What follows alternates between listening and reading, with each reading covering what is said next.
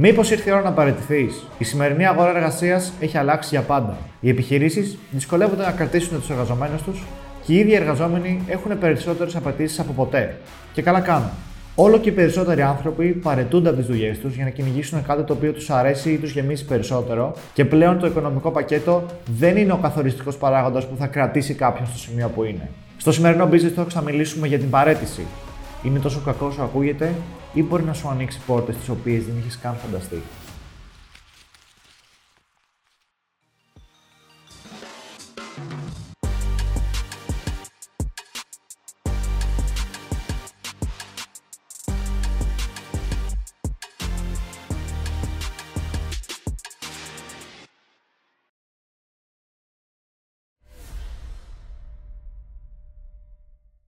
Γεια σας και καλώς ήρθατε σε ένα ακόμα business talk. Είμαι ο Δημήτρης και όπως πάντα είναι μαζί μου ο Χάρης και ο Αλέξ. Καλησπέρα.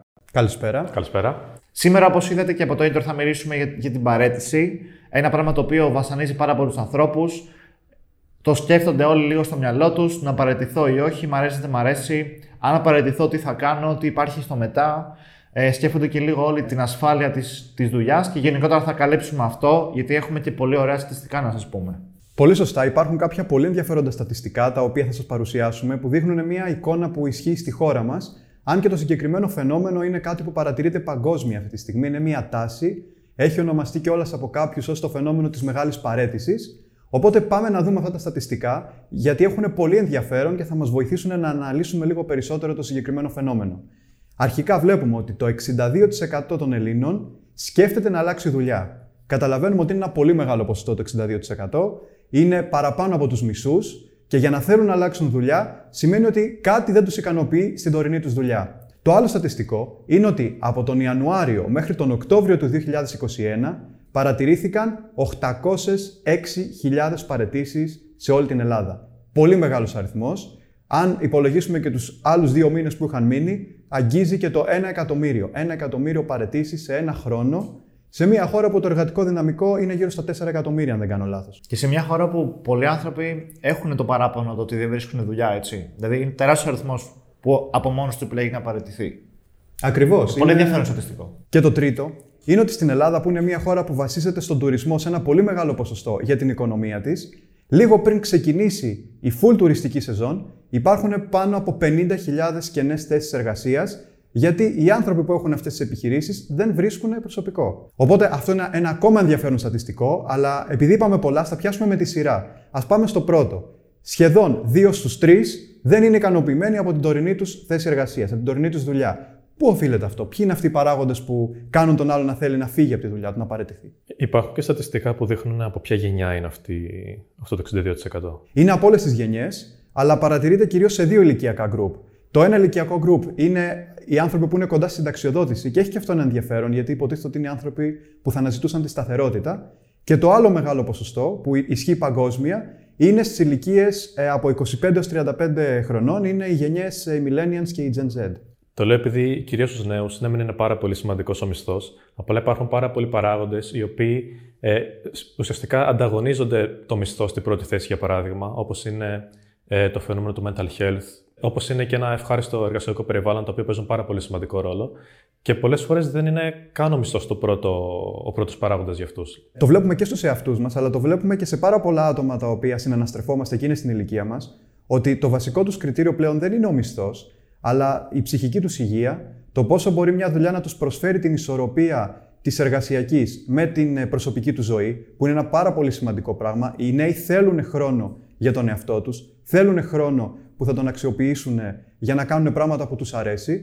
Και πάμε τώρα στο πρώτο κομμάτι, που είναι οι, οι ώρες που περνάνε στη δουλειά και εκεί πέρα έχουν τις προτεραιότητες του να είναι ένα καλό εργασιακό περιβάλλον, να τους αρέσει αυτό που κάνουν και να μην νιώθουν μια τεράστια πίεση συνεχώς από πάνω τους και να νιώθουν ότι είναι πραγματικά σημαντική η εργασία που προσφέρουν και ότι αμείβονται αντίστοιχα για αυτόν που όταν μιλάμε για ανταμοιβή δεν είναι μόνο τα χρήματα, είναι το να τους πει ο εργοδότης ε, ένα μπράβο, ένα ευχαριστώ. Είναι μικρά πράγματα τα οποία βοηθάνε πάρα πολύ στην ψυχολογία. Οπότε αυτό είναι που λέει και ο Άλεξ, ότι η ψυχολογία, το mental health, είναι πλέον μια πολύ βασική προτεραιότητα. Πολύ σωστά. Οι απολαυές παίζουν ρόλο. Αλλά το τι γίνεται τώρα. Πολλοί άνθρωποι δεν έχουν θέμα με τη λογική ότι δεν θα απορρίψουν μια δουλειά επειδή έχει χαμηλές απολαυές. Αν μπορούν να δουν σε αυτή τη δουλειά ότι υπάρχει ένα potential, υπάρχει μια προοπτική, να εξελιχθούν και οι ίδιοι και όλοι αυτοί οι παράγοντες μαζί μπορούν να οθήσουν σε κάποιον να πει ότι, OK, δέχομαι να μην έχω τον μισθό που ήθελα για αρχή, γιατί υπάρχουν τα άλλα που με καλύπτουν και potentially μακροπρόθεσμα να μπορώ να πιάσω και τα χρήματα που θα ήθελα σε αυτή τη συγκεκριμένη δουλειά. Ναι, φυσικά είναι ότι τα χρήματα είναι ένας πολύ σημαντικός παράγοντας. Ειδικά στην ε, τωρινή εποχή που διανύουμε, που υπάρχει έντονος πληθωρισμός, έχουν αυξηθεί οι τιμές. Συνεπώς και οι ανάγκες των εργαζομένων. Αλλά παρατηρούμε ότι αυτό γίνεται περισσότερο σε τομείς που είναι μια πολύ δύσκολη δουλειά. Μια δουλειά που δεν θέλουν να την κάνουν πολύ. Οπότε εκεί πέρα ζητάνε εξ αρχής έναν ε, πολύ υψηλό μισθό, όπως τον τουρισμό. Επειδή υπάρχουν δουλειές που είναι πολύ απαιτητικές, μπορεί τα παιδιά να δουλεύουν μέχρι και 12 ώρες την ημέρα σε κάποιες τουριστικές μονάδες, είναι φυσιολογικό να λένε δεν θα πάω για να πάρω τον βασικό μισθό, αφού, αφού θα πάω και θα περάσω όλο αυτό, τουλάχιστον να βγάλω καλά χρήματα. Οπότε ζητάνε αντίστοιχα, έχουν το θάρρος και ζητάνε περισσότερα χρήματα. Ενώ σε άλλους κλάδους, όταν ας πούμε τους αρέσει αυτό που κάνουν, τότε εκεί πέρα σίγουρα μπορούν να κάνουν μια ας το πούμε έκπτωση, να πούνε ότι, OK, ξεκινάω με το βασικό, μένω εκεί πέρα, αποκτάω εμπειρία, αποκτάω γνώσεις και μετά ζητάω μία αύξηση. Και φυσικά παίζει και η αύξηση το ρόλο της. Δηλαδή, πολλοί αποφασίζουν να παραιτηθούν, από ό,τι έχουμε μάθει και όλα από ανθρώπους της αγοράς, όταν ζητάνε αύξηση και δεν την παίρνουν. Και γιατί βέβαια είναι τόσο σημαντικό το κομμάτι της αύξησης, γιατί ζητάνε οι εργαζόμενοι αύξηση; Ποιος είναι ο βασικότερος λόγος; Κατά κύριο λόγο, και νομίζω ότι είναι και προφανές, ε, ένας εργαζόμενος που ζητάει αύξηση πιστεύει ότι προσφέρει πολύ μεγαλύτερη αξία στο τέλος της ημέρας αφήνει μεγαλύτερη αξία στο τραπέζι από αυτή που λαμβάνει πίσω από την επιχείρηση. Φυσικά πρέπει να υπάρχει και ένας πολλαπλασιαστής στο τραπέζι, δηλαδή πρέπει η επιχείρηση να κερδίζει περίπου επί 2, επί 3 ή επί 4 το, αυτά από τα χρήματα που πληρώνει τον εργαζόμενο για να είναι βιώσιμη και η επιχείρηση. Γιατί άμα κερδίσει λιγότερα από αυτά, τότε πράγματι οικονομικά δεν μπορεί να του δώσει περισσότερα. Αλλά μιλώντας για την περίπτωση που μπορεί και υπάρχει αυτή η δυνατότητα, τότε νομίζω ότι είναι καλό κάποιος να βρει το θάρρος και να ζητήσει περισσότερα χρήματα. Όπως επίσης το ότι πλέον αρχίζω και βλέπω και, όπως είπε ο Χάρης, και από τους ανθρώπους που μιλάμε, γενικότερα από την αγορά. Καλός ή κακός με τον business review, μιλάμε σε πάρα πολύ κόσμο, σε πάρα πολλούς νέους, σε πάρα πολλούς εργοδότες αντίστοιχα. Έχουμε δει ότι μπορούν οι άνθρωποι να ζητήσουν πιο εύκολα αυτό που πιστεύουν ότι τους αναλογεί. Και αυτό είναι κάτι πάρα πολύ θετικό και γενικότερα για την αγορά εργασίας και το σύνολο, μόνο καλό μπορεί να κάνει αυτό στο τέλος της ημέρας. Βεβαίως. Ένας άνθρωπος ο οποίος πραγματικά παράγει αξία πρέπει να ανταμείβεται για τη συγκεκριμένη αξία. Γιατί είναι διαφορετικό ο άνθρωπος ο οποίος ζητάει χωρίς να έχει προσφέρει πράγματα και είναι διαφορετικό άνθρωπος που είναι κάποια χρόνια, έχει αντιληφθεί ε, πόσα είναι τα πράγματα που προσφέρει, έχει αντιληφθεί το πόσο σημαντικός είναι για την επιχείρηση, οπότε εκεί πέρα μπορεί να ζητήσει μια αύξηση και αν δεν την πάρει, προφανώς να φύγει και να πάει σε έναν ανταγωνιστή. Γιατί η αγορά είναι ελεύθερη και οι νέοι κυρίως έχουν συνειδητοποιήσει πια ότι με τον ίδιο τρόπο που όταν ένα προϊόν δεν σου αρέσει από μια εταιρεία, μπορείς να πας και να το πάρεις από μια ανταγωνιστική εταιρεία, έτσι με τον ίδιο τρόπο μπορούν και εκείνοι, αν δεν είναι ικανοποιημένοι με τη θέση εργασίας στην οποία βρίσκονται, να πούνε: Ωραία, φεύγω και να πάνε ίσως σε κάποιον ανταγωνιστή ή σε μια άλλη θέση του κλάδου. Και είναι και αυτό ένα στατιστικό από την ε, Μεγάλη Βρετανία, βέβαια, ότι οι περισσότεροι που έχουν παραιτηθεί έχουν βρει δουλειά στον ίδιο κλάδο, αλλά σε μια θέση εργασίας που τους ικανοποιεί περισσότερο είτε στις οικονομικές απολαυές, είτε στα άλλα στοιχεία που είπαμε, που είναι η εργασιακή ικανοποίηση, είναι η, ισορροπία μεταξύ της προσωπικής ζωής και της εργασίας και η ψυχολογική κατάσταση βεβαίως, η ψυχολογία τους.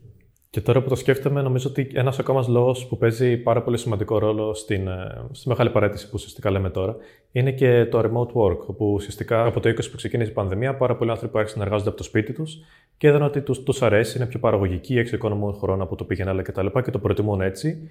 Και όταν όμως ε, ήρθε η ώρα να επιστρέψουν στα γραφεία, δεν τους άρεσε αυτό και, παρετι... και παρετήθηκαν. Ή και... το ευρεδικό μοντέλο, ουσιαστικά. Αυτό. Και αυτό είναι καλό. Και είχα διαβάσει και τις προάλλες ότι ένα μεγάλο στέλεχος της Apple, νομίζω ήταν υπεύθυνος machine learning, κάτι τέτοιο, παρετήθηκε επειδή έγινε αυτή η αλλαγή που έπρεπε να γυρίσει στο γραφείο και δεν ήθελε, ήθελε να δουλεύει από το σπίτι. Οπότε νομίζω είναι πολύ σημαντικό οι επιχειρήσεις, αν, είναι, αν είναι δυνατόν φυσικά, να κρατούν ένα ευρυδικό μοντέλο τουλάχιστον, γιατί φαίνεται ότι είναι ένας παράγοντας ο οποίος ε, κερδίζει όλο ένα και περισσότερο έδαφος για τους εργαζομένους. Σε αυτό το σημείο να πούμε και εμείς πλέον σαν εργοδότες και να μιλήσουμε και στους εργοδότες που μας ακούνε, ε, πλέον πρέπει όλοι να έχουμε στο μυαλό μας ότι δεν αρκεί μόνο να δώσουμε ικανοποιητικές ε, απολαυές στον ε, άνθρωπο που θα, θα εργαστεί για μας. Είναι ευθύνη μας να δημιουργήσουμε και ένα περιβάλλον στο οποίο κάποιος θα θέλει να εργαστεί σε αυτό. Θα θέλει να δουλέψει. Θα του αρέσει, δηλαδή θα, θα λέει: OK, πάω να δουλέψω και γουστάρω.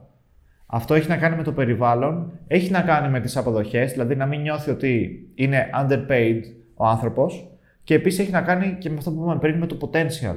Δηλαδή να δει ότι υπάρχει ένα πλάνο σε αυτή την εταιρεία, υπάρχει ένα όραμα, μπορώ να, να μπω και σε πέντε χρόνια να είμαι πέντε σκάλες πάνω; Ή θα μπω και απλά υπάρχω; Δηλαδή υπάρχει αυτή η εταιρεία; Θα είναι ακριβώς το ίδιο σημείο που είναι σήμερα σε πέντε χρόνια από τώρα; Ή και εγώ μαζί με την εταιρεία θα έχουμε πάει κάπου καλύτερα; Όλα αυτά, άμα τα βάλουμε όλα μαζί και δημιουργήσουμε ένα ελκυστικό πακέτο για κάποιον ο οποίος θέλει να δουλέψει, θεωρώ ότι είναι πολύ σημαντικό να τα βάλουμε κάτω και να τα αναλογιστούμε. Δεν είναι μόνο ο μισθός. Μπορεί κάποτε να ήταν μόνο ο μισθός, να ήταν καθαρά οικονομικά. Όποιος μου δώσει τα μεγαλύτερα, όποιος μου δώσει τα περισσότερα χρήματα, εγώ θα πάω να δουλέψω εκεί. Πλέον δεν είναι έτσι. Πλέον κοιτάνε και άλλα πράγματα οι άνθρωποι. Ε, η ψυχική υγεία είναι πάρα πολύ σημαντικό και είναι θετικό για όλη την αγορά να μπορούμε να έχουμε όλοι επιλογές. Και σαν εργαζόμενος να, να έχεις επιλογές και σαν επιχειρηματίας να έχεις επιλογές όσον αφορά τους ανθρώπους με τους οποίους μπορείς να συνεργαστείς. Είναι πολύ σωστό αυτό που λες, γιατί παρατηρείται σε όλο το δυτικό κόσμο, όπως είπαμε και πριν, ότι πολλοί οι οποίοι αφού παρετούνται, ουσιαστικά μετά ζουν με λιγότερα από αυτά τα οποία παίρνανε από τη δουλειά τους. Παρ' όλα αυτά επέλεξαν για ένα χρονικό διάστημα να ζήσουν με λιγότερα και να μην δουλεύουν, από ότι να δουλεύουν και να έχουν λίγα περισσότερα. Άρα αυτό το στοιχείο μας δείχνει ότι δεν είναι τα χρήματα το μοναδικό πράγμα που βλέπουν, αλλά είναι η ψυχική υγεία και το πώς μπορούν να διαχειριστούν τη ζωή τους. Γιατί όπως είδαμε, η πανδημία και τα lockdowns δημιούργησαν μια τεράστια αλλαγή σε όλους τους ανθρώπους. Πάρα πολλοί κάνανε αναθεώρηση στη ζωή τους, αλλάξανε τις προτεραιότητές τους και γνωρίσανε καλύτερα ποιες είναι οι πραγματικές τους ανάγκες. Οπότε έτσι και εμείς, σαν εργοδότες, πρέπει να μπορούμε να κατανοήσουμε τις ε, ανάγκες τις οποίες έχει ο εργαζόμενός μας. Δεν έχουν όλοι οι εργαζόμενοι την ίδια ανάγκη. Κάθε άνθρωπος είναι ξεχωριστός. Οπότε πρέπει να μπορούμε να είμαστε όσο πιο ευέλικτοι γίνεται και ανθρώπους οι οποίοι είναι πραγματικά ταλέντα και ανθρώπους που μπορούν να μας δώσουν πάρα πολύ αξία πίσω στην επιχείρησή μας, να τους ε, προσφέρουμε και εμείς αντίστοιχα πράγματα τα οποία ζητάνε. Γιατί, όπως είπαμε, έχουν επιλογές και έχουν την επιλογή αύριο να πούνε φεύγω και να κάνουν κάτι άλλο. Δεν θα, δεν θα μείνουν για πάντα στην επιχείρηση αν δεν τους κρατήσει η επιχείρηση για πάντα. Ακόμα και η σχέση του εργοδότη με του εργαζόμενου είναι όπως μια σχέση ε, οποιοδήποτε ανθρώπου ουσιαστικά. Δηλαδή πρέπει να νιώθεις και εσύ ότι αναγνωρίζεις, όχι ότι μόνο δίνεις, αλλά ότι παίρνεις κιόλας πίσω πράγματα. Και αυτό είναι που το είδανε πάρα πολλοί άνθρωποι. Επίσης, να πούμε και το άλλο σημείο εδώ πέρα.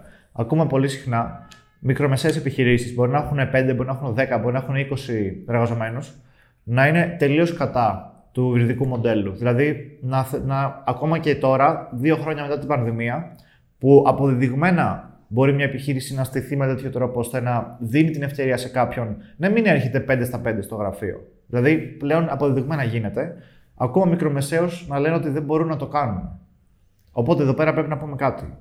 Αν δεν μπορέσεις να το κάνεις εσύ για τον εργαζόμενό σου, θα βρεθεί κάποιος άλλος που θα το κάνει εκείνος για τον εργαζόμενό σου. Το ότι θα γίνει είναι δεδομένο. Πλέον το υβριδικό μοντέλο να έχει την επιλογή κάποιος, δεν λέω ότι θα το κάνει, να έχει την επιλογή μία-δύο μέρες τη βδομάδα, έστω και τη μισή εβδομάδα, να μπορεί να δουλέψει από κάπου αλλού, έστω και εβδομάδα ανά εβδομάδα να το, να το κάνετε έτσι, ε, είναι κάτι το οποίο αποδειγμένα γίνεται. Θα αρχίσει να υπάρχει σαν απέτηση από τους εργαζομένους, γιατί έχει αποδειχτεί ότι βολεύει καλύτερα και τους αρέσει περισσότερο. Ακόμα και εμάς που είμαστε αυτή τη στιγμή στο ρόλο του εργοδότη, μας αρέσει περισσότερο και για τους ίδιους να χρησιμοποιούμε ένα υβριδικό μοντέλο.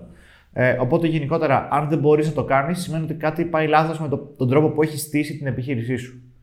Δεν γίνεται να μπορούν να το κάνουν κολοσσοί με 100.000 υπαλλήλους και να μην μπορείς να το κάνεις εσύ με 10. Α, αντιλαμβανόμαστε λίγο τα μεγέθη, έτσι.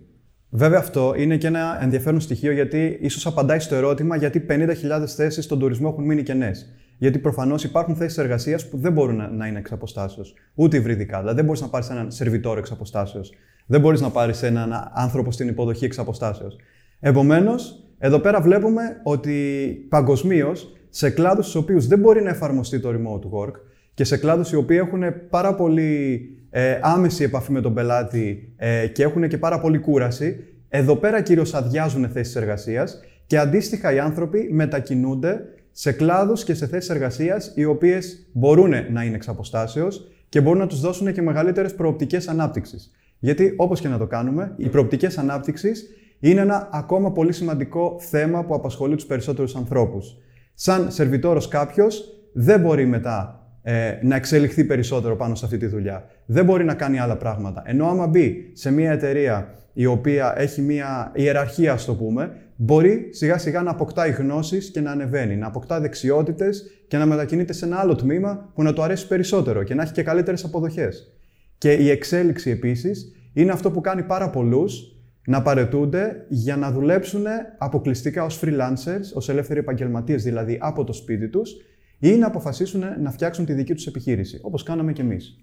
Ακριβώς και βλέπουμε όσο πάει ότι όλο και οι περισσότεροι άνθρωποι είναι δεδεθειμένοι να ασχοληθούν με την επιχειρηματικότητα, αφήνοντας μια δουλειά. Δηλαδή, έχουν αρχίσει και μπαίνουν λίγο στην οτροπία το ότι ας κάνω κάτι, ας δοκιμάσω κάτι το οποίο μου αρέσει, αναγνωρίζω το ενδεχόμενο ότι μπορεί και να αποτύχει και δεν με κρατάει τόσο πολύ πίσω αυτό από ότι θα κράταγε έναν άνθρωπο πριν από κάποιες δεκαετίες που δεν υπήρχαν ούτε οι ίδιες επιλογές, ε, ούτε το ίδιο περιβάλλον για να κάτσεις και να αναπτύξεις κάτι. Γιατί πλέον εννοείται το περιβάλλον ευνοεί κάποιον ο οποίος θέλει να κάνει κάτι επιχειρηματικό ή θέλει να δοκιμάσει την τύχη του, είτε σαν freelancer. Ε, έχουν ανοίξει περισσότεροι δρόμοι με το ίντερνετ, περισσότερες διαδρομές, άμα το αξιοποιήσει σωστά. Οπότε έχει αρχίσει και φεύγει πλέον αυτή η φιλοσοφία το ότι θα κάνω μια δουλειά και θα την κάνω για 40 χρόνια μέχρι να πάρω σύνταξη. Θα κάνω ακριβώς την ίδια δουλειά, ακριβώς την ίδια θέση, ακριβώς την ίδια εταιρεία. Πολλές φορές έχουμε δει ανθρώπους να κάνουν όλη τους την καριέρα σε μια εταιρεία. Ήταν πολύ φυσιολογικό. Πλέον αυτό έχει αρχίσει και εξαλείφεται και το έχουμε πει και σε προηγούμενο επεισόδιο, νομίζω, είτε με τον Κίτζιο είτε και σε άλλα επεισόδια. Και με την ότι, και με την Αγνή. Ότι οι άνθρωποι αρχίζουν και κάνουν πιο έντονα rotation στις δουλειές τους. Δεν θα κάτσουν κάπου συγκεκριμένα για όλη τους τη ζωή. Θα δοκιμάσουν πράγματα. Και για άλλη μια φορά να πω ότι και αυτό για την αγορά εργασίας είναι κάτι καλό. Και είναι καλό για την αγορά εργασίας, επειδή πολλοί άνθρωποι οι οποίοι δουλεύουν σε μια εταιρεία μπορεί να δουν ότι για κάποιο λόγο το εργασιακό τους περιβάλλον δεν τους αρέσει. Έχει για παράδειγμα αυτά τα αρνητικά στοιχεία. Και μετά μπορούν να πούνε ότι, OK, θέλω να ξεκινήσω κάτι δικό μου, όπως είπες. Και αυτά τα αρνητικά στοιχεία δεν θα τα κάνω εγώ στην δικιά μου επιχείρηση, θα τα αλλάξω και θα κάνω τα πράγματα λίγο διαφορετικά για να είναι οι δικοί μου εργαζόμενοι πιο ε, ευχαριστημένοι και να μην είναι όπως ήμουν εγώ, για παράδειγμα. Έχει πολύ ενδιαφέρον αυτό που λες, γιατί όντως υπάρχει εδώ πέρα μια εξέλιξη. Ουσιαστικά βλέπεις τι δεν σου αρέσει και όταν κάνεις κάτι δικό σου, μετά το, το αλλάζεις. Οπότε έτσι, σε μερικά χρόνια από τώρα, θα έχει αλλάξει τελείως όλο το περιβάλλον, όλη η αγορά εργασίας. Και κάτι άλλο που είναι πολύ σημαντικό που το κάνουν πολλοί άνθρωποι που δουλεύουν σε εταιρείες, όταν αποκτάνε μια πολύ συγκεκριμένη τεχνογνωσία, η οποία λύνει το πρόβλημα της εταιρείας τους, τότε αντιλαμβάνονται ότι δεν έχει μόνο η εταιρεία τους το συγκεκριμένο πρόβλημα, αλλά αυτό είναι ένα πρόβλημα που το έχουν όλες οι αντίστοιχες εταιρείες στον κόσμο, ούτε καν μόνο στη χώρα τους. Οπότε, έχοντας αποκτήσει την τεχνογνωσία, αποφασίζουν να παρετηθούν, να κάνουν τη δική τους εταιρεία και να πουλάνε αποκλειστικά τη συγκεκριμένη τεχνογνωσία. Οπότε έτσι βλέπουμε τη διαφορά που υπάρχει στο potential. Δηλαδή, αν μείνουν στην εταιρεία τους, μπορεί να πάρουν μια αύξηση, αλλά και αυτή θα έχει ένα ταβάνι. Δεν μπορούν να ξεπεράσουν ένα συγκεκριμένο μισθό και μια συγκεκριμένη ποιότητα ζωής. Αλλά άμα κάνουν τη δική τους επιχείρηση, θα έχουν τόσο πολλούς πελάτες που θα πληρώνουν γι' αυτό, πολύ περισσότερο ίσως από ό,τι θα πληρώνουν για έναν υπάλληλο, με αποτέλεσμα οι αποδοχές τους να μην έχουν ουσιαστικά ταβάνι. Σίγουρα υπάρχει ρίσκο, Ειδικά τα πρώτα χρόνια υπάρχει πολύ μεγάλο ρίσκο για το αν θα πετύχει αυτό ή αν θα αποτύχει και χρειάζεται να δουλέψουν πολύ περισσότερο από ό,τι θα δουλεύανε στην εταιρεία τους, αλλά μετά από μερικά χρόνια φτάνουν σε αυτό το σημείο που μπορούν να πούνε ότι τώρα βγάζω πολύ περισσότερα από όσα θα έβγαζα στην επιχείρησή μου, εφόσον βέβαια πετύχει. Βλέπουμε πολλούς ανθρώπους οι οποίοι φεύγουν και πουλάνε μια τεχνογνωσία διαδικτυακά. Δεν ανοίγουν γραφεία, δεν έχουν φυσική παρουσία αλλά φτιάχνουν μια online επιχείρηση, μια πραγματική online επιχείρηση που πουλάει πράγματα που έχουν ανάγκη επιχειρήσεις. Και έτσι έχουν χαμηλότερο κόστος, οπότε μπορούν από το δωμάτιο του σπιτιού τους να ανταγωνιστούν ακόμα και μεγάλους παίκτες του κλάδου. Κάτι που παλαιότερα δεν είχαν τη δυνατότητα να το κάνουν οι άνθρωποι. Βλέπουμε ότι τώρα υπάρχουν επιλογές. Το ίντερνετ, ο νέος τρόπος ζωής έχουν βοηθήσει σε αυτό πάρα πολύ.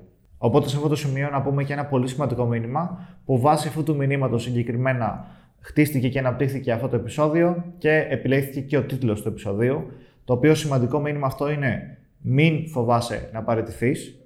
Αν έχεις πλάνο και ξέρεις τι να κάνεις τον επόμενο καιρό, ε, η παρέτηση από εκεί που πιστεύεις ότι μπορεί να σε πάει ένα βήμα πίσω, εν τέλει μπορεί να σε οδηγήσει δύο βήματα μπροστά. Οπότε σκέψτε το με αυτόν τον τρόπο, μην φοβάσαι να παραιτηθείς, έχουν αλλάξει συνθήκες πλέον και άμα δεν καταφέρεις να κάνεις αυτό που θέλεις, επιλογές υπάρχουν στην αγορά εργασίας. Είναι πολύ ωραίο αυτό που είπες, γιατί κάποιες φορές πρέπει να κάνουμε ένα βήμα πίσω, ώστε μετά να αποκτήσουμε μεγαλύτερη όθηση για να πάμε μπροστά. Όταν παίρνουμε την απόφαση να παραιτηθούμε, μαζί με αυτή την απόφαση παίρνουμε και ένα ρίσκο. Κάθε απόφαση που αλλάζει τη ζωή μας εμπεριέχει ένα ρίσκο. Οπότε θα πρέπει να έχουμε υπολογίσει αυτό το ρίσκο και θα πρέπει να έχουμε υπολογίσει και το τι μπορούμε να κάνουμε μετά και τι μπορεί να μας προσφέρει. Να κάνουμε αυτό που λέμε μια ανάλυση κόστου-οφέλου. Να δούμε, είναι τόσο μεγάλο το κόστος, είναι τόσο μεγάλο το όφελος. Οπότε, στην περίπτωση που πραγματικά βλέπουμε ότι αν παραιτηθούμε έχουμε πιθανότητες και έχουμε την ευκαιρία να κάνουμε κάτι που μας αρέσει περισσότερο και να βελτιώσουμε την ποιότητα ζωής μας, τότε προφανώς και είναι μια πολύ καλή στιγμή να παραιτηθούμε. Εάν δεν το βλέπουμε αυτό, τότε καλό είναι να δώσουμε λίγο χρόνο στον εαυτό μας, να εξετάσουμε τις πιθανότητες και τις επιλογές τις οποίες έχουμε και μετά να προχωρήσουμε στην αντίστοιχη κίνηση. Αν δεν μας αρέσει η δουλειά μας, δεν σημαίνει ότι πρέπει την ίδια στιγμή να παραιτηθούμε. Μπορούμε να αρχίσουμε να ψάχνουμε τις επιλογές μας και όταν θα είμαστε πραγματικά έτοιμοι, τότε να κάνουμε το επόμενο βήμα. Βέβαια, αυτό δεν σημαίνει να βρίσκουμε συνεχώς δικαιολογίες και να πούμε εντάξει, θα το κάνω τον επόμενο μήνα, τον επόμενο μήνα και τελικά να μην το κάνουμε ποτέ. Πρέπει να πάρθει η απόφαση. Να πεις ότι σε τρεις μήνες θα παραιτηθώ. Και σε αυτούς τους τρεις μήνες, τότε να προετοιμάσεις το έδαφος. Αυτό εννοώ όταν λέω για προετοιμασία. Οπότε, αν είσαι και εσύ ένας από τους ανθρώπους που σκέφτονται ακριβώς έτσι και σκέφτονται ακριβώς αυτά που είπε ο Χάρης, τότε αυτό το επεισόδιο είναι direct μήνυμα σε εσένα που το ακούς αυτή τη στιγμή. Ξέρεις τι πρέπει να κάνεις. Εννοείται ότι όλα αυτά είναι τροφή για σκέψη. Ούτε λέμε σε κάποιον παρετήσου τώρα, ούτε λέμε σε κάποιον μείνει για πάντα στη δουλειά του συζητάμε κάποια πράγματα τα οποία πραγματικά κάποιον μπορεί να τον βοηθήσουν ή να τον βάλουν σε σκέψη λίγο περισσότερο από ότι θα το έκανε μόνος του. Και είναι πράγματα τα οποία τα έχουμε κάνει και εμείς οι ίδιοι. Και ο... Βασικά είναι ακριβώς ό,τι λέμε τώρα, ακριβώς αυτή την πορεία κάναμε μέχρι να φτάσουμε σε αυτό το σημείο όλοι με τις δουλειές μας κτλ. Νομίζω ότι συνοψίζοντας, μπορούμε να πούμε ότι το οικονομικό πρόβλημα δεν είναι πάντα το μοναδικό πρόβλημα μιας εταιρείας. Δεν είναι ότι το πώς θα βρω πελάτες, το πώς θα πληρώσω τους λογαριασμούς μου δεν είναι πάντα το πιο βασικό πρόβλημα.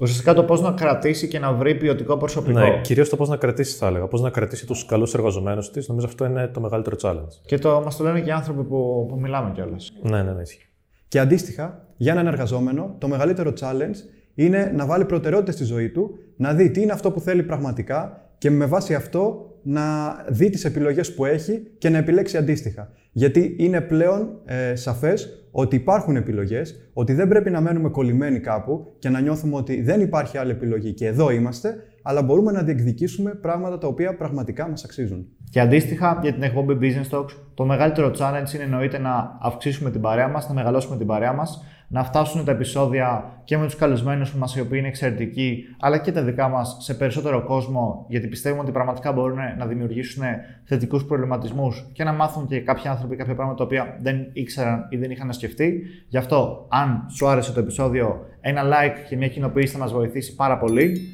Το αφήνουμε πάνω σου, σε εμπιστεύομαι. Και μέχρι το επόμενο επεισόδιο να είστε όλοι καλά και να κυνηγάτε τα όνειρά σας.